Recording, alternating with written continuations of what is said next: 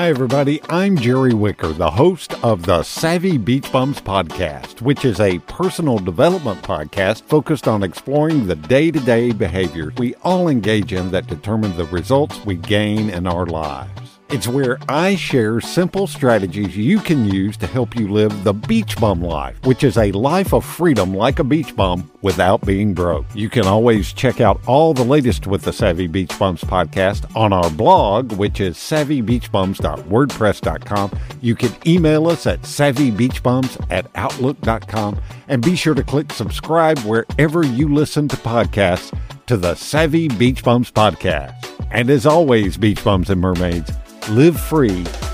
Peace. Right now, though, let's get back to more of the Jesus and a Cup of Joe podcast with my good friend Royce Bottoms. Hello, and welcome to the Jesus and a Cup of Joe podcast, the show that brings you a conversation about Jesus, the Bible, and life. Here is your host, Royce Bottoms. Hey, I want to welcome all of you to Jesus and a Cup of Joe. Thank you for taking time out of your busy schedule to spend it with me. I hope and pray you're having a fantastic day. You got your great cup of Joe and you're ready to go. So, what does Philippians 4:13 mean? I can do all things through Christ. You know, in time of trouble and in time of doubt, Christians, we've often turned to Philippians 4:13 for the perspective of hope, strength, and for good reason. The apostle Paul wrote from prison, I can do all things through Christ who gives me strength. The Apostle Paul had no design to urge the Philippians to give more, but to encourage such kindness as we meet glorious reward therefore. Through Christ we have grace to do what is good, and through him we must expect the reward as we have all things by him, so let us do all things for him and to his glory. So, why does Philippians 4:13 mean so much to us? Well, in 60 AD, Paul was in prison in Rome, and for the next two years, he spent under house arrest, encouraging local churches via letters that he wrote from prison. His letters to the Philippians was just one of the four epistles that was written during this time. Similar to Paul's letter to the Ephesians, his letter to the Philippians did not address any major behavioral concerns, but it did, however, attempt to encourage the Philippian church, which was facing opposition from outside as well as a fair amount of strife and division from within. This is why Paul writes often about the need to find joy, peace, and, and uh, contentment in the present circumstances. As someone who's living under house arrest at this time, this was the perfect situation for him to address these topics from both through an authority and through grace. All right, we know through the book of Acts that Paul visited the church of Philippi during his second missionary journey, even again in his third missionary journey and throughout the regions. Even after he departed, Paul continued a warm relationship with the Philippians, who were um, diligent with providing uh, financial support to the apostles during his ministry. In fact, upon learning that Paul was imprisoned in Rome, the church of Philippi sent someone to Rome with a financial aid for Paul. All right. And this was something that the Philippi was doing for Paul because of their relationship. This is why it's important to understand the context and the understanding of Philippians 4:13. All right. In the fourth chapter of Philippians, Paul shows his appreciation to the Philippians by writing, Moreover, as you Philippians know in the early days of your acquaintance with the gospel, when I set out to Macedonia, not one church shared with me the matter of giving and receiving except you only, for even when I was in Thessalonica, you sent me aid more than once when I was in need. This was a church that had gone out of its way to take care of Paul, and he wanted to thank them for their continued support. So, when we look at this, we are seeing the understanding of Philippians 4:13 and we know from today's times that um, it is quoted um, great daily in the Bible. Everyone can quote Philippians four thirteen about having strength and getting through this the uh, the situation.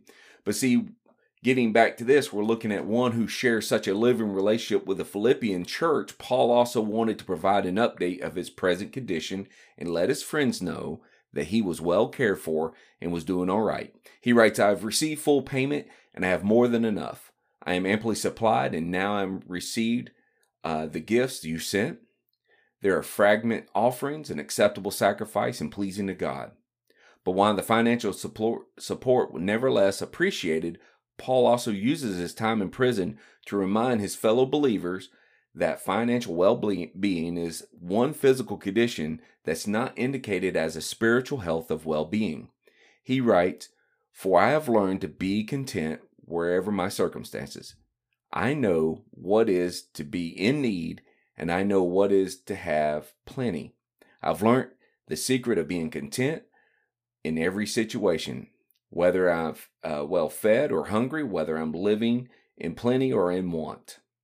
So, finding contentment in difficult circumstances is difficult even with the most um, strong hearted believers.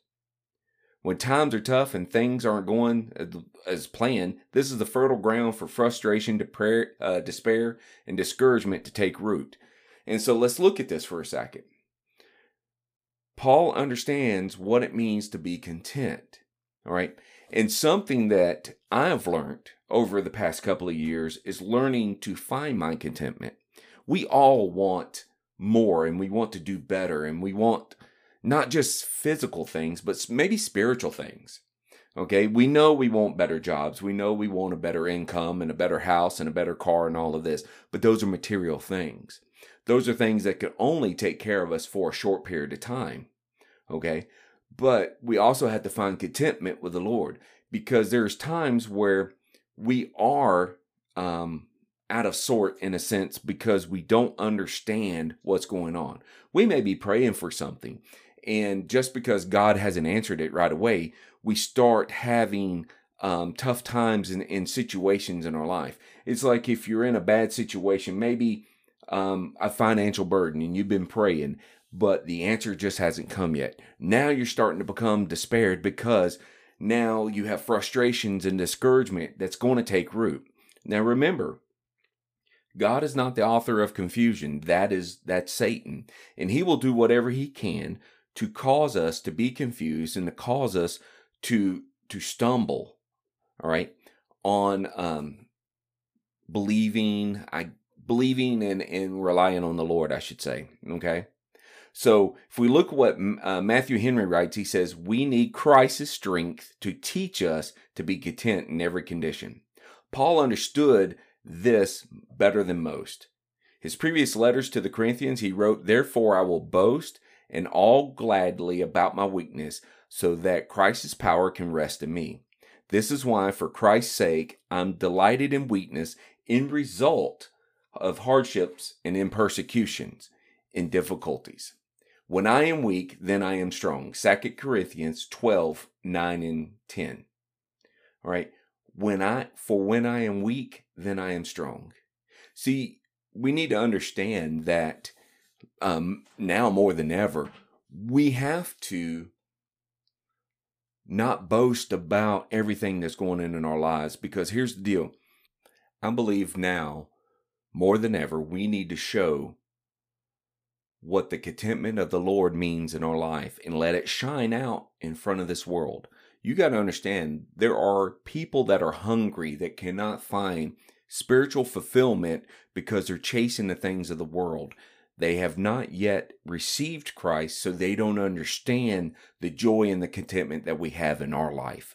So that's one thing that we need to do is be able to express this no matter what our situation is. Okay, I understand there are times where the situation looks so uh, dim and bleak that there's no light at the end of the tunnel. Okay, but as a child of God, He's not going to leave us there in trouble and in peril. All right. We have the Holy Spirit with us that's going to strengthen us, it's going to encourage us, and we have the Lord that's walking with us.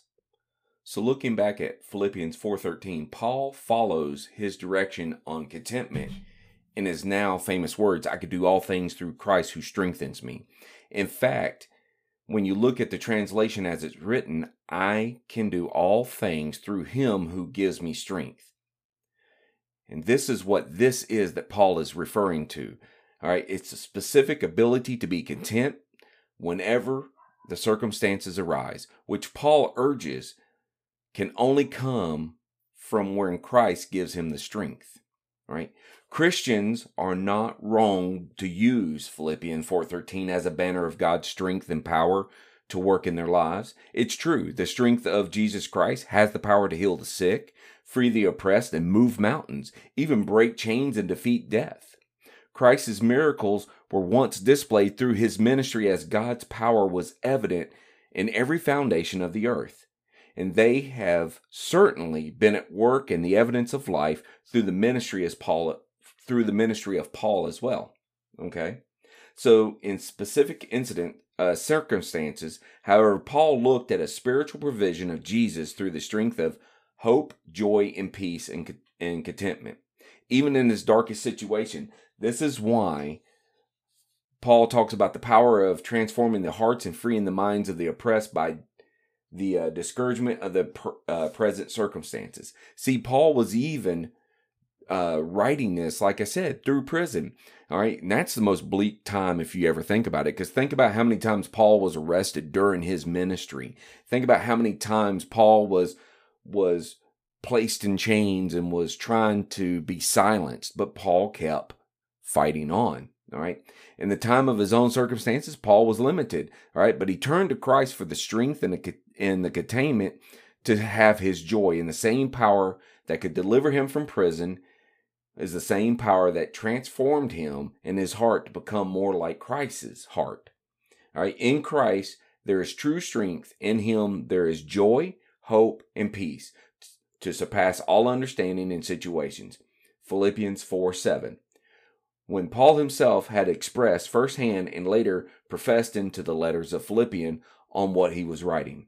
If there's anything that we can understand as a great secret, it's this that God can do all things through us. Only if we, in my opinion, will get out of our own way, right? So when we look at the Philippians 4:13, I can do all things through him who strengthens me. So what can we do? How can we um, take what we have learned from Philippians 4 13, 4 13 with us every day to give us that strength. 2 Timothy 1 through 7. For God's grace uh, gives us spirit, not fear, but power to love and self control. 1 Peter 5 7. Casting all your anxieties on him because he cares for you. 1 John 4 4. Little children, you are from God, and having overcome them, for he wants in you greater than he who is in the world. So for he that's uh, who's in you is greater than he is in the world. And just using these verses and, and looking at these verses, like I said, we already discussed Philippians, but when you look at uh, Second Timothy, all right, God's given us the spirit not to fear, but have the power and the love and self control. How many times do you think's in the Bible where where we're being told, do not fear, do not be afraid. And see, even though we're in a bad circumstances in today's world and, and everything looks bleak and dim and, and, and the world's closing in on us, we don't need to be afraid because if we're truly walking with the Lord and we truly understand and know the Lord Jesus Christ as our Savior, we have that hedge of protection. Yes, there will be trials and tribulations. Yes, we're going to go through things. But here is the the promise, and the promise is that that God is never going to leave us or forsake us. He never will. In Second Timothy, just to have the the spirit not to fear, but but of power and love and self control, is something that should just reignite in us, especially in today's world. Um, same with four, uh, Philippians four nineteen. My God will supply the needs of yours according to his riches and the glory in Jesus Christ. Even Mark 9:23 says, Jesus said to them, "If you can, all things are possible for the one who believes." All right. Philippians 4:11, not that I am speaking of being in need, but but I've learned wherever situ- whatever situation, I will be content. In Psalms 27 1, the Lord is my light and my salvation. Whom shall I fear? For the Lord is the stronghold of my life. For whom shall I be afraid? Psalms 27 1, in my opinion, also just encapsulates this. The Lord is my light and my salvation. Who shall I fear? The Lord is my stronghold of my life. Whom shall I be afraid? We don't need to be afraid. All right. We don't. We don't need to fear and we don't need to be afraid because the Lord's with us. What we have to do is be cautious and careful in our walkings.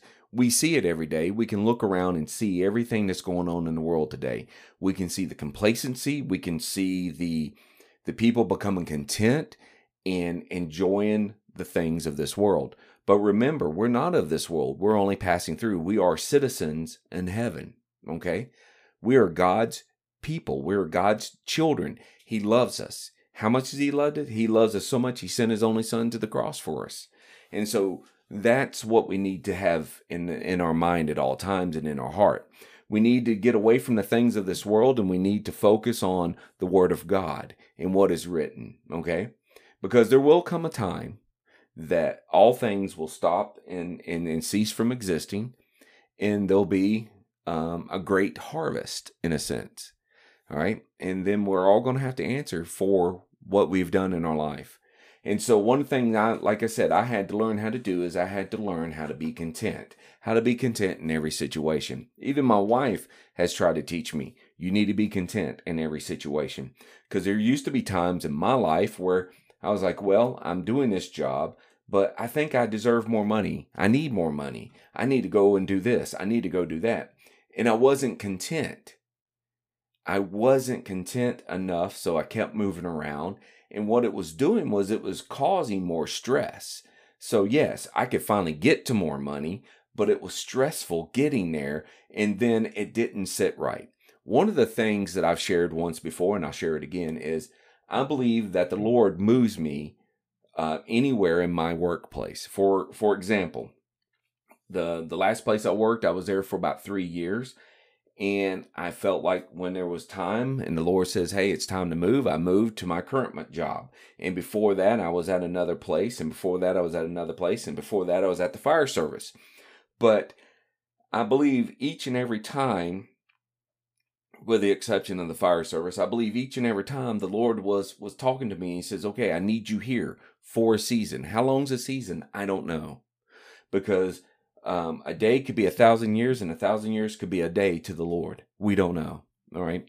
So just because I'm sitting somewhere for three years, um, there's a reason I'm there.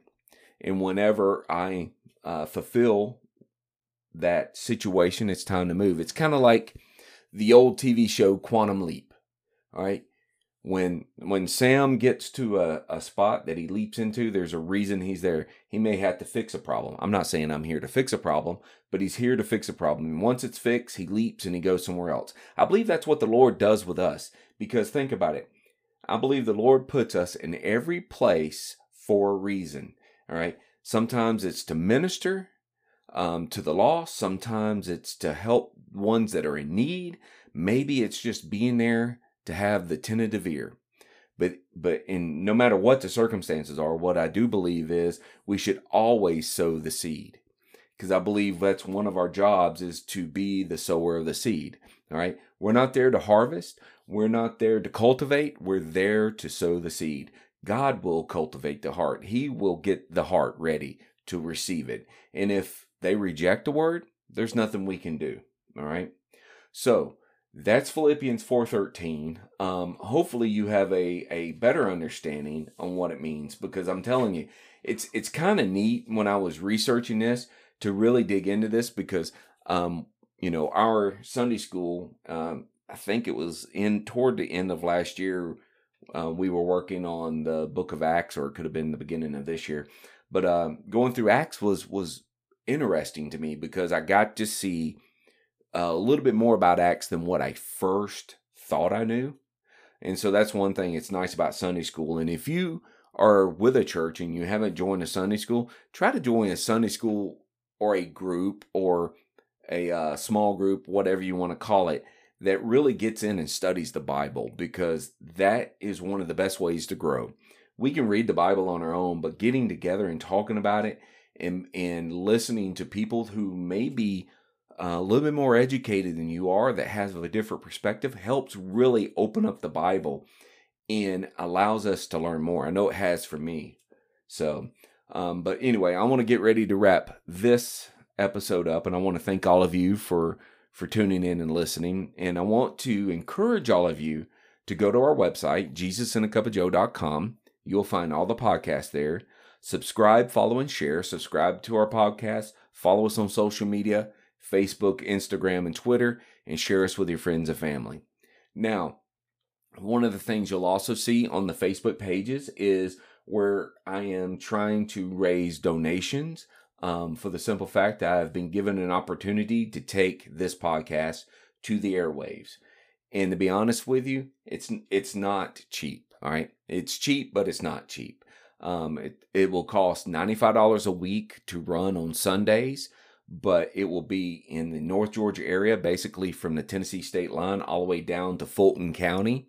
It's a pretty good footprint for a uh, radio station. And so I'm trying to see if I can raise any funds to help get support to move this to the airwaves because I believe not only through the podcast, but through the local airways, we can reach more people because that's our job is to go out and, and tell the world about Jesus. So that's what I want to do. So if you feel encouraged to give, please do. Um, and if not, just pray for us. That's all I can I can ask. Okay. So as I get ready to get out of here, it's real simple. You just always remember you start your day with Jesus and a cup of Joe. God bless.